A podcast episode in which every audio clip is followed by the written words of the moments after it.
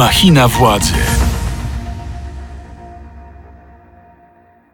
Machina Władzy to podcast Radia Z, w którym staramy się zgłębić meandry świata polityki. Dzisiejszym gościem jest e, pani Magdalena Sroka, posłanka oraz rzeczniczka partii Porozumienie. Dzień dobry. Dzień dobry panie redaktorze, witam państwa. Ja może zacznę od tematu, na którym e, Państwo e, w porozumieniu wypowiadacie się raczej w ostatnim czasie powściągliwie, dotyczące e, zdrowia i stanu Jarosława Gowina. Czy jakieś konkretne nowe informacje może Pani podać, czy raczej nie wyjdzie Pani poza ten oświadczenie z ostatnich dni, które publikowaliście, że, że raczej będziecie się starali nie mówić za dużo na ten temat? Tutaj dalej będę powściągliwa. No, stan zdrowia Jarosława Gowina jest jego prywatną sprawą i więcej aniżeli y, to, co było zawarte w oświadczeniu, pan ode mnie nie usłyszy. Jarosław Gowin oczywiście wraca do zdrowia. Myślę, że już niedługo sam będzie mógł opowiedzieć o tym. No właśnie, czy udzieli jakiegoś komentarza wokół tego, co się czasami tutaj pojawia? Myślę tu na przykład o artykule w tygodniku sieci albo różnych doniesieniach dotyczących jego otoczenia. Pojawiło się dużo informacji, dużo plotek, dużo fejków y, i myślę, że do nich wszystkich odniesie się Jarosław Gowin, jak tylko wyjdzie ze szpitala. Czyli nie powie nam pani na przykład, kto tu mógł go szantażować albo szantażować jego współpracownika, bo tam się też pojawiały doniesienia. To akurat nasz redakcyjny kolega Mariusz Gierszewski ustalił, że jeden z współpracowników Jarosława Gowina był szantażowany. Sam Jarosław Gowin y, często mówił o tym, że mm, były w stosunku zarówno do niego, jak i jego współpracowników y, stosowane różne metody.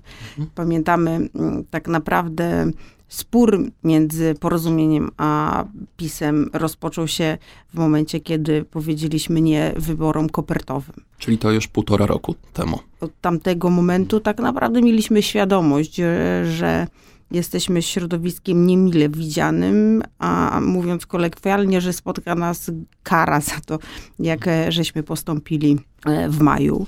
Później e, było jeszcze różnych kilka kwestii spornych, a ostatnią sporną kwestią był Polski Ład i zapisy podatkowe, którym twardo powiedzieliśmy nie. Mm, I e, w ciągu tego całego okresu czasu różne metody były stosowane. Natomiast wie pan, w tej chwili wydaje się, że mówienie o tym nie przyniesie żadnego efektu. A ja, mm, ja bym chciała poczekać jednak na czas, w którym e, w momencie, kiedy taka informacja się pojawi, będzie ona mogła zostać zweryfikowana przez e, odpowiednie do tego powołane służby.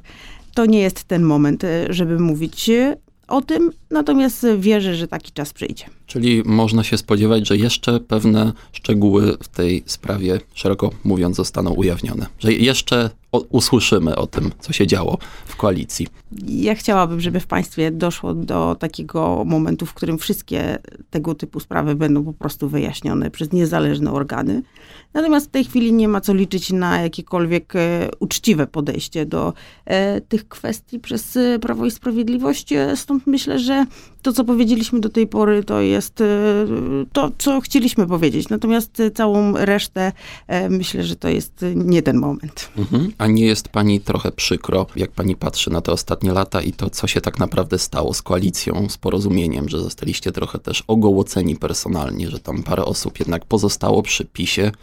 Niektórzy nawet całkiem nieźle sobie poradzili, jeśli chodzi o stanowiska. Mi osobiście zupełnie nie jest przykro. Ja nie czuję w tej chwili jakiegokolwiek smutku czy żalu, że nie jestem członkiem Prawa i Sprawiedliwości. No, w tej chwili Prawo i Sprawiedliwość to nie jest partia, która mm, nawet w 2015 roku, czy jeszcze w 2019 e, roku funkcjonowała. Dzisiaj Prawo i Sprawiedliwość proponuje socjalistyczne rozwiązania, jeżeli chodzi o podatki.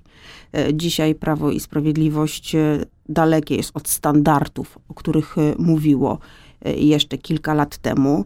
Ja dzisiaj zupełnie nie utożsamiam się z środowiskiem Prawa i Sprawiedliwości, czy ze Zjednoczoną Prawicą. Już teraz y, zresztą uważam, że używanie określenia Zjednoczona Prawica jest e, nieuzasadnione.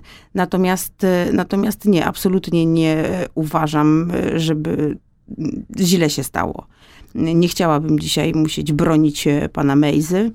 Nie chciałabym dzisiaj e, bronić rozwiązań e, tarcz antyinflacyjnych, które tak naprawdę są reakcją na brak działań podjętych w odpowiednim czasie przez rząd, a także propozycje chociażby tego polskiego ładu, o którym mówiłam, czyli te propozycje podatkowe, które jeszcze będą napędzały drożyznę, a od przyszłego roku wszyscy się mocno zdziwimy, jak ceny pójdą w górę. Czyli to, co teraz odczuwamy kupując różne e, produkty, masło, papier toaletowy, że to jest jeszcze prze, Myślę, że przedsionek tego, jest, co nas czeka. Na pewno nie jest to koniec, bo proszę zauważyć, że te rozwiązania podatkowe wejdą tak naprawdę, fiskalne wejdą tak naprawdę od 1 e, stycznia 2022 roku. Wtedy to przedsiębiorcy wszyscy ci, którzy coś produkują albo oferują na rynku swoje usługi, będą musieli płacić większe zobowiązania fiskalne, a co za tym idzie, przerzucą to na swój produkt końcowy czy usługę. Ale przecież... Dlatego wtedy odczujemy to wszyscy absolutnie jeszcze, jeszcze bardziej. Ale tak wracając do tego, co, o co pan spytał, w Prawie i Sprawiedliwości została ta część osób, które wcześniej były skupione wokół środowiska porozumienia, które no, widzimy bardzo jasno, albo utrzymały swoje stanowiska, albo awansowały chociaż mówię to trochę z przekąsem. Ja natomiast uważam, że ważniejsze w życiu jest zachowanie twarzy i pozostanie wiernym swoim wartościom i przekonaniom. Dla mnie te osoby, które są poza porozumieniem, a dziś popierają Prawo i Sprawiedliwość z tymi złymi propozycjami, które możemy oglądać w ostatnim czasie, zdradziły swoje ideały, swój program. Po prostu. Czyli rozumiem, że tutaj y, mamy na myśli na przykład Kamila Bortniczuka czy Marcina Ociepę, którzy jednak zachowali swoje stanowiska i są dzisiaj bliżej PiSu niż, niż was. Myślę, że myślę, że panowie mm, każdego dnia patrzą w lustro, nie wiem, czy patrzą ze smutkiem, czy z dumą. Natomiast no, ja nie chciałabym być na ich miejscu. Rozumiem, a y, wspominam o Kamilu Bortniczuku, bo to jest w tym momencie formalnie przełożony Łukasza Mejzy, o którym pani wspomniała kilka minut temu. Oglądała pani ostatnią konferencję Łukasza Mejzy, który po dwóch tygodniach, przypomnę tylko słuchaczom, Wirtualna Polska ujawniła, że jego firma medyczna, jeden z jego biznesów, miała oferować e, pacjentom chorym na Alzheimera, Parkinsona i inne dolegliwości neurologiczne, eksperymentalne, niepotwierdzone naukowo, jeśli chodzi o skuteczność, terapię. Część tych pacjentów czuła się oszukana. Mejza przez dwa tygodnie milczał i organizował konferencję, podczas której nazwał się ofiarą największego ataku politycznego po 89 roku. Wyjątkowo, wyjątkowo przykry spektakl, który musieliśmy oglądać. Tak naprawdę mm, pan mm, Łukasz Mejza nie powinien absolutnie zostać wiceministrem, ale jak już jestem wiceministrem, to widzimy teraz, że mm, nie ma chętnych do tego, żeby zdymisjonować go z tego e, stanowiska. On sam zresztą dumnie y, ogłasza, że na nim, albo między innymi na nim ta większość sejmowa w tym momencie wisi.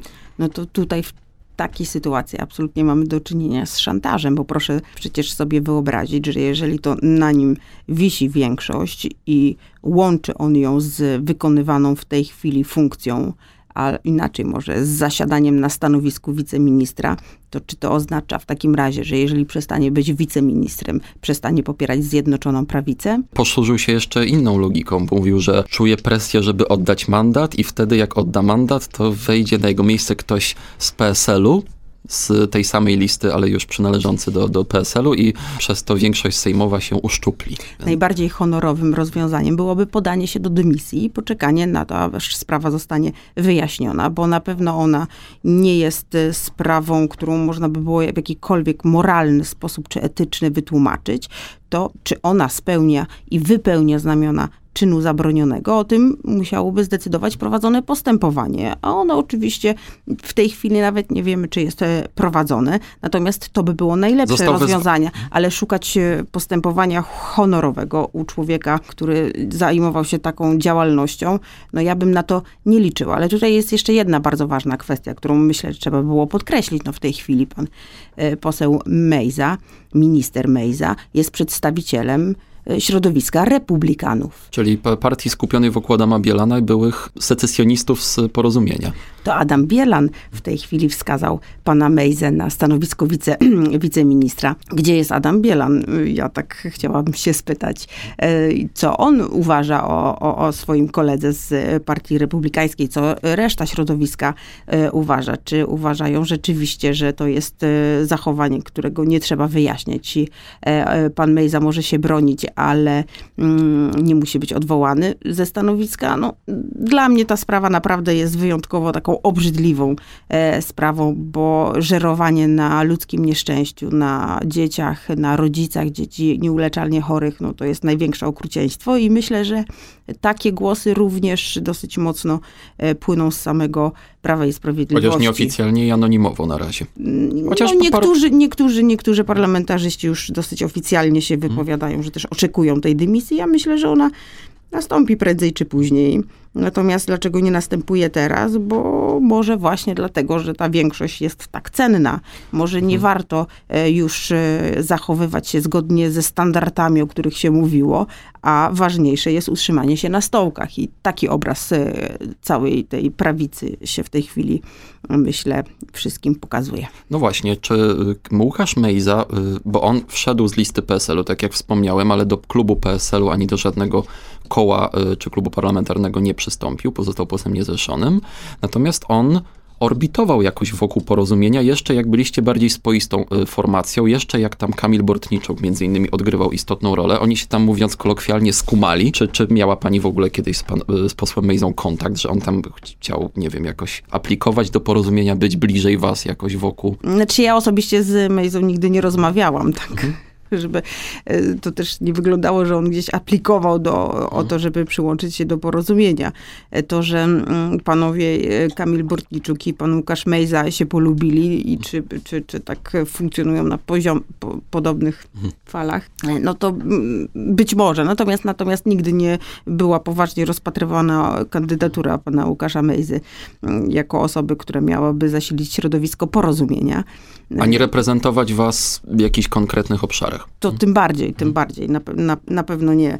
Y, nie wiem, czym tak naprawdę pan Łukasz Mejza się zajmował, czy jakie jest jego wykształcenie, czy y, oprócz, oprócz naciągania, czy próbowania prowadzić no, swoich, swoje interesy wokół nieszczęścia innych ludzi.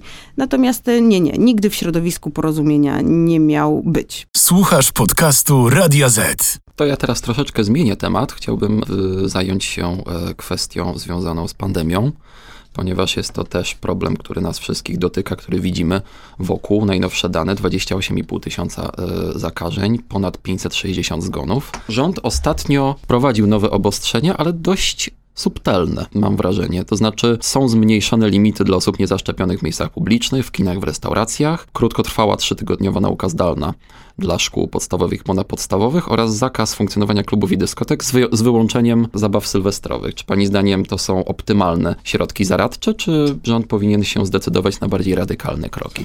Ja mam wrażenie, że w walce z pandemią rząd tak naprawdę skapitulował, ponieważ ta czwarta fala pokazuje nam, jak dużo osób umiera każdego dnia. Mhm. Dzisiaj to Zwłaszcza jest co najmniej, co najmniej 500 osób. To są olbrzymie tragedie i, i, i, proszę wyobrazić sobie sytuację, w której ktoś to chyba kiedyś już powiedział, że umiera nam na drodze w katastrofie 500 osób. To byśmy mieli żałobę narodową. Tak.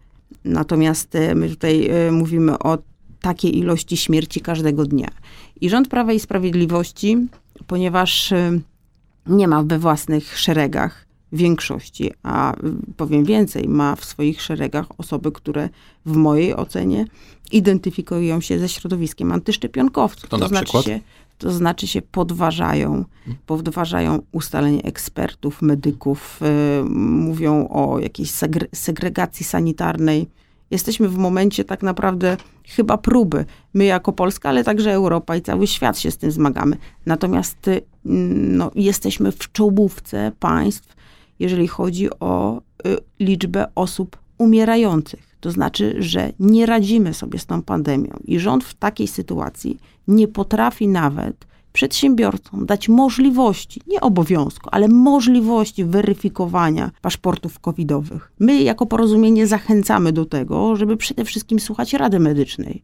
No właśnie, Rada Medyczna to jest takie ciało doradcze, które ma y, dużo rekomendacji z punktu widzenia medycznego słusznych, natomiast nie jest trudno odnieść wrażenie, że oni są po prostu ignorowani. Ja panu odpowiem nawet, dlaczego są ignorowani. Oni są ignorowani, ponieważ y, jak się okazuje, co mieliśmy też okazję przeczytać w różnych mailach, nie wiedząc, czy one są tak. do końca prawdziwe, ale, ale zakładam, że część na pewno, że Prawo i Sprawiedliwość podejmując jakiekolwiek działania i co jest przerażające nawet w kwestii czegoś takiego jak życie i zdrowie Polaków, kieruje się statystykami, badaniami. Po prostu bada, czy bardziej opłaca mu się podjąć taką decyzję, czy nie. Natomiast y, w tej sytuacji ja nie mam wytłumaczenia dla braku działań rządu. Nie można y, całkowicie chować głowy w piasek, a mam wrażenie, że właśnie z taką sytuacją mamy do czynienia. To znaczy się połowiczne rozwiązania, które w tej chwili są proponowane, to nie są rozwiązania, które mm, przyniosą efekty bo mówimy tutaj o zamknięciu dyskotek czy, czy ograniczeniu liczby osób na przyjęciach komunijnych. No, w tym okresie to jest trochę mało poważne. Y, mówi rząd o tym, że, y, czy przedstawi minister, dokładnie minister zdrowia, o obowiązku szczepień dla poszczególnych grup od marca przyszłego roku. Tak, Teraz ale... mamy grudzień, a do marca mamy jeszcze trochę czasu. Następnego dnia słyszymy z ust innych ministrów, że zupełnie nie popierają takich rozwiązań jak obowiązki. Może rząd się szczepień. przygotowuje na piątą falę już. No, ja chciałabym, żeby rząd był przygotowany na piątą falę, bo pewnie to jest bardzo poważny temat i, e, i, i na, pewno, na pewno na tej czwartej fali się nie skończy. Natomiast e, jeżeli będziemy słyszeć i widzieć jedynie to, co do tej pory, to z przykrością muszę powiedzieć, że dalej będziemy każdego dnia mieli tak wielkie liczby, które mówią o, o ludziach w szpitalu, czy o tej najgorszym końcu, czyli o śmierci. To są żałoby w wielu, wielu rodzinach, polskich rodzinach i tą święta i, i wolałabym, żeby żebyśmy mogli powiedzieć tak, rząd dzisiaj staje na wysokości za, zadania i podejmuje te działania, które uchronią nas e, przed tą żałobą narodową. Ma pani takie wrażenie, że rząd obawia się prowadzenia ostrzejszych restrykcji właśnie z uwagi na możliwość buntu e, w swoich szeregach i że nawet przypadku ewentualnego poparcia takich rozwiązań, jak na przykład, nie wiem, weryfikacja tego, czy pracownik jest zaszczepiony, weryfikacja przez pracodawcę, czy na przykład weryfikacja paszportów covidowych w lokalach gastronomicznych, w obiektach kulturalnych czy sakralnych, że nawet gdyby opozycja je poparła, na przykład wy takie deklaracje, takie deklaracje z różnych klubów hmm. padają, że, że, że tak, należy wykorzystać te rozwiązania, które funkcjonują w innych krajach Europy, czyli mówimy tutaj o tych mhm. paszportach covidowych. Po coś one są? Jak chcieliśmy wyjechać na wakacje, to nikt nie miał wątpliwości i się po prostu szczepił, żeby móc potem wy, wyjechać na wakacje do innego państwa. I nie mieliśmy z tym problemu. A dzisiaj słuchamy, mam wrażenie, grupy osób, bo nie, nie wierzę w to, że są to miliony Polaków. Nie wierzę w to. Jestem absolutnie przekonana, że większość ludzi jest rozsądna i widzi, co się dzieje dookoła. Szczepionka ratuje nas e, przed ciężkim zachorowaniem śmiercią. W ogromnej mierze te osoby, które umierają czy leżą w szpitalach, to są osoby niezaszczepione, ale żeby nie doprowadzać do takich ilo ilości, takich liczb, to musimy podejmować konkretne działania, czyli właśnie weryfikacja przy wejściu do restauracji, do sali kinowej czy na imprezę masową. Może rząd się boi tego, że jeżeli nie będzie miał większości w swoich szeregach, to nawet jeżeli przegłosowałby takie rozwiązanie razem z opozycją, to teraz obawiałby się, że opozycja zamiast tego przegłosuje na przykład obalenie rządu. No tutaj daleko pan poszedł. natomiast, natomiast... Próbuję e, zrozumieć, co stoi za tymi e, działaniami. Ciężko jest e, zrozumieć to, bo logika, polityka to mm, też czasem zupełnie dwa różne tematy. Mm, i szukać logiki w działaniach, to tak jak panu powiedziałam, przede wszystkim PiS kieruje się badaniami, które przeprowadza, co jest dla nich bardziej opłacalne z perspektywy politycznej, co jest akurat w tym momencie no, wyjątkowo, dokładnie, wyjątkowo no, żałosne, no bo jeżeli ktoś woli patrzeć na swój interes polityczny, a nie na życie, zdrowie ludzkie, no to to jest mm, mocno słabe. E, natomiast no, nic więcej panu w tej chwili nie powiem. Na pewno nie ma zgody w Prawie i Sprawiedliwości. I tylko, że tej zgody ostatnio nie ma w bardzo wielu tematach, w bardzo wielu kwestiach. I widać, że to już nie jest na pewno zjednoczona prawica, to już nie jest e, zgrana, e, mocno idąca do przodu z pozytywnymi rozwiązaniami część polskiej polityki. To jest środowisko, które w środku jest bardzo mocno pokłócone.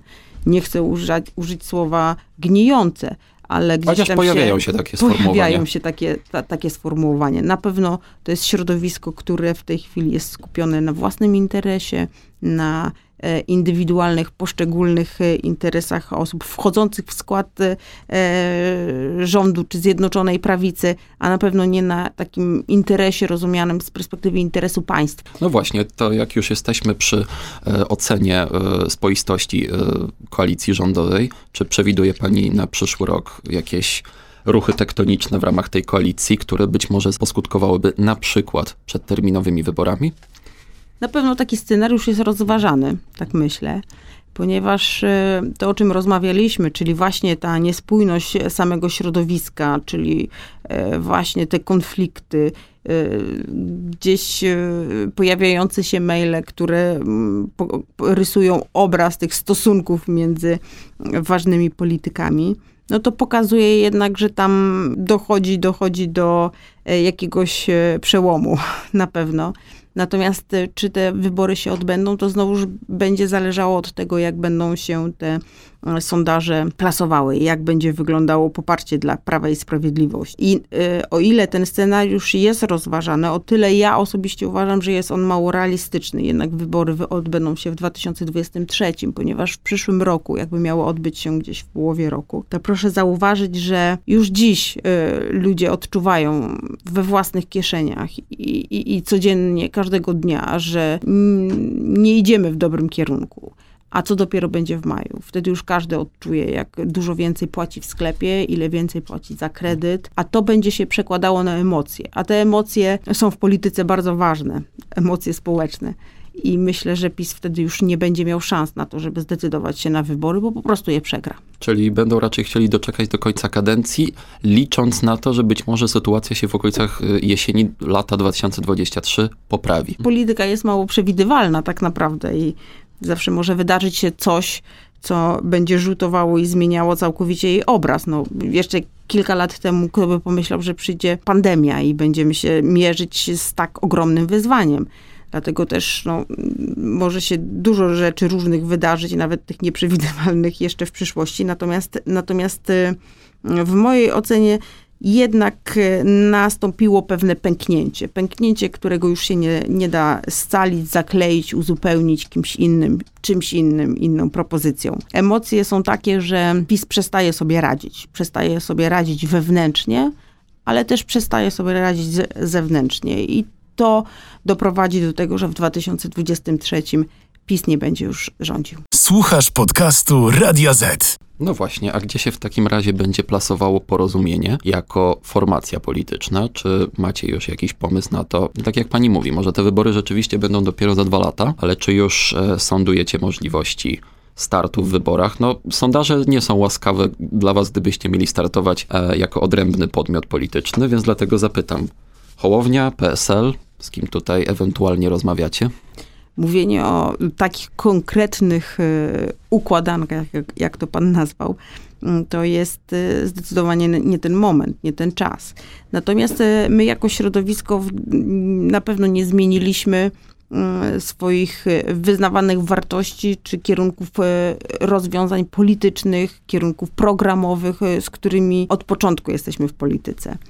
Y, jesteśmy centroprawicą, taką y, nowoczesną centroprawicą, mocno europejską, y, mocno samorządową, na pewno proprzedsiębiorczą i progospodarczą. Nazwalibyście się chadecją, czy to już troszeczkę anachroniczny termin? Wie pan, ostatnio tak rozmawialiśmy na temat w jakimś środowisku na temat właśnie określenia samego chadecja, czy ono nie jest już trochę anachroniczne. I pewnie dla tej młodej części elektoratu tak. Natomiast, natomiast no, na pewno utożsamiamy się z tym takim centrum, centroprawicą. E, myślę, że na polskiej scenie politycznej są ugrupowania, które również w tych ramach się mieszczą. No właśnie dlatego pytałem o... I na pewno, na pewno, na pewno jest to PSL. Myślę, że Szymon Hołownia i Polska 2050 również jest reprezentantem takiego środowiska, takiego umiarkowanego, rozsądnego, Natomiast, natomiast mówić o konfiguracjach, jak one będą wyglądały na 2023 rok, tak mhm. jak mówiliśmy chwilę, parę minut wcześniej, polityka jest tak nieprzewidywalna, że nie wiadomo, co się wydarzy do tego czasu. Ale oczywiście myślę, że porozumienie ma jeszcze wiele do zaoferowania polskiej scenie politycznej i y, myślę, że ta część y, obecnych, y, zarówno parlamentarzystów, ale także mm, ludzi w terenie, to są ludzie z twardymi charakterami, którzy dla własnych interesów, fruktów, stanowisk nie przedłożyli kwestii, z którymi weszli do życia publicznego. I tacy ludzie zawsze będą wartością. I uważam, że polityka w takiej w zdecydowanie większej mierze powinna się opierać na takich postaciach, e, które, które gdzieś są wierne. My nie musimy się ze wszystkim, we wszystkim zgadzać. Polityka to jest e, ten dział życia, gdzie tak naprawdę e, spieramy się, ale spieranie się na argumenty, spieranie się, a nie brak zasad, a nie brak e, uczciwości, e, takiego szacunku do partnerów. I myślę, że jest na pewno miejsce dla zarówno i porozumienia, ale i szerokiego bloku centroprawicowego. To ja jeszcze w takim razie trochę klamrą zepnę tę naszą rozmowę i zadam takie pytanie, czy nie żałuje pani i czy wy jako porozumienie nie żałujecie tego aliasu z PiSem, po tym, co się stało przez te ostatnie lata i po tym też, że Jarosław Gowin i wy jako, jako partia byliście też oskarżani o współudział w różnego rodzaju działaniach PiSu, które były oceniane bardzo kontrowersyjnie czy wręcz negatywnie, jak reforma sądownictwa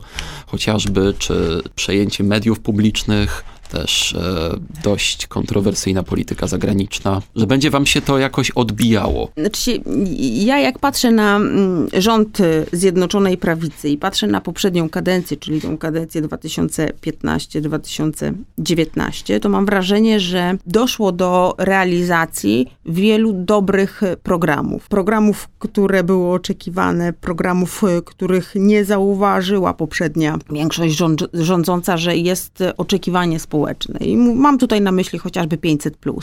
To był program, na który wiele rodzin czekało i było to dobre rozwiązanie. Natomiast e, było tych lepszych rozwiązań, no chociażby e, strategia zrównoważonego rozwoju, która została całkowicie wyparta przez e, obecnie Polski Ład. Natomiast dużo było tematów, które, które były po prostu potrzebne. Natomiast w 2000, po, po 2019 roku, czyli w tej drugiej kadencji, mam wrażenie, że zapędy PiSu poszły zupełnie w bardzo złym kierunku i teraz one są wręcz niebezpieczne. Ale nie zauważyliście tego wcześniej? W sensie tyle się musiało co, wydarzyć? Ja mam, mam też takie poczucie, że, prosz, że zatrzymaliśmy wiele kwestii, które, które, które wymagały zatrzymania. Zatrzymaliśmy wybory kopertowe. Pamięta pan kwestię trzydziestokrotności.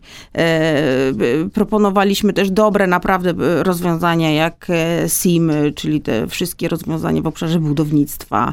Ale reformy sądownictwa tak do końca nie zatrzymaliście. No, Przejęcia Trybunału Konstytucyjnego czy Sądu Najwyższego.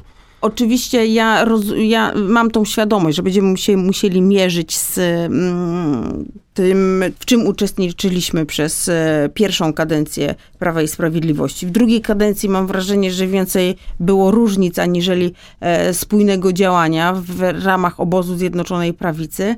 Natomiast nie wydaje mi się, żeby to zamykało nam drogę do przyszłości i e, w tej przyszłości na pewno dalej będziemy nieść na, sztandarach nasze rozwiązania progospodarcze, prosamorządowe, prounijne.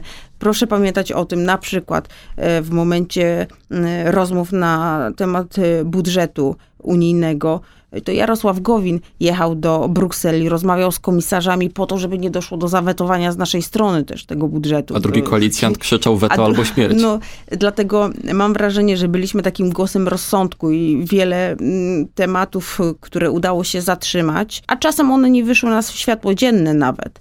Dl- Dlatego byliśmy potrzebni, ale mm, przekroczona została pewna granica. Gra- nie wy- granica tych rozwiązań, które, które w tej chwili już są niebezpieczne, e, po prostu niebezpieczne. Czyli gdyby nie wy, to PiS po prostu pozwalałby sobie na więcej. W takie, mam, kadencji. takie mam, jakbym miała podsumować właśnie te ostatnie dwa lata, y, no tak, dwa lata tej kadencji drugiej, to powiedziałabym, że tak, wiele, wiele było takich momentów, w których byliśmy taką gdzieś barierą, natomiast w tej chwili już tych e, hamulców zupełnie nie ma i to możemy obserwować, No. chociażby przez to, co się dzieje. I też pytanie do Ostatnio. wyborców opozycyjnych, czy w momencie kolejnych elekcji uwierzą wam jako właśnie wiarygodnym, nawróconym grzesznikom trochę, z ich perspektywy patrząc. Oczywiście nieprzekonanych nie przekonamy, natomiast ja myślę, że jak ktoś tak mm, dokładnie obserwuje tą scenę polityczną, to będzie w stanie zauważyć te propozycje, o których mów- mówiliśmy. Wie pan, polityka to jest e, e, już od starożytności umiejętność e, budowania sojuszy. I nie zawsze w, przy budowaniu tych sojuszy mniejsza część może więcej, chociaż oczywiście chcielibyśmy, żeby nasze rozwiązania były w dużej, w zdecydowanie większej mierze brane pod uwagę przy różnego rodzaju propozycjach różnych ustaw już konkretnych. Natomiast e, byliśmy mniejszym koalicjantem. Natomiast w obszarze, za który odpowiadaliśmy, myślę, że dużo dobrych e, e, ustaw, rozwiązań legislacyjnych przeszło przez parlament. I jak ktoś tak dokładnie by się przyjrzał temu, co robiliśmy w tej Zjednoczonej Prawicy, to myślę, że mm, oczywiście łatwo jest powiedzieć o, i wrzucić to wszystko do jednego worka, ponosić odpowiedzialność za to, za to. Jasne, że tak, byliśmy częścią obozu Zjednoczonej Prawicy. Natomiast to jest polityka i my w tej polityce, uważam, zachowaliśmy twarz, wartości i y, idziemy dalej ze swoim programem, ze swoim wypracowanym programem i przyszłość przed nami. A to, czy y, wyborcy w to uwierzą, czy nie, to będzie weryfikowane podczas kolejnych mm, wyborów. Y, A ja jestem przekonana, że, że jest dla nas miejsce na pewno. Dziękuję w takim razie za rozmowę. E, Moim gościem, e, moją rozmówczynią była dzisiaj Magdalena Sroka, posłanka oraz rzeczniczka partii Porozumienie. Dziękuję panie redaktorze, dziękuję państwu. Ja tymczasem zapraszam na przyszłotygodniowy odcinek. Najprawdopodobniej będzie to odcinek specjalny, okołoświąteczny, ostatni przed przerwą świąteczno-noworoczną, który poprowadzimy wyjątkowo razem z Błażejem Makarewiczem, co nam się jeszcze w ramach tego podcastu nie zdarzyło. Ja tymczasem dziękuję za dzisiejszą audycję. Do usłyszenia. Machina władzy. Więcej podcastów na player radioz.pl.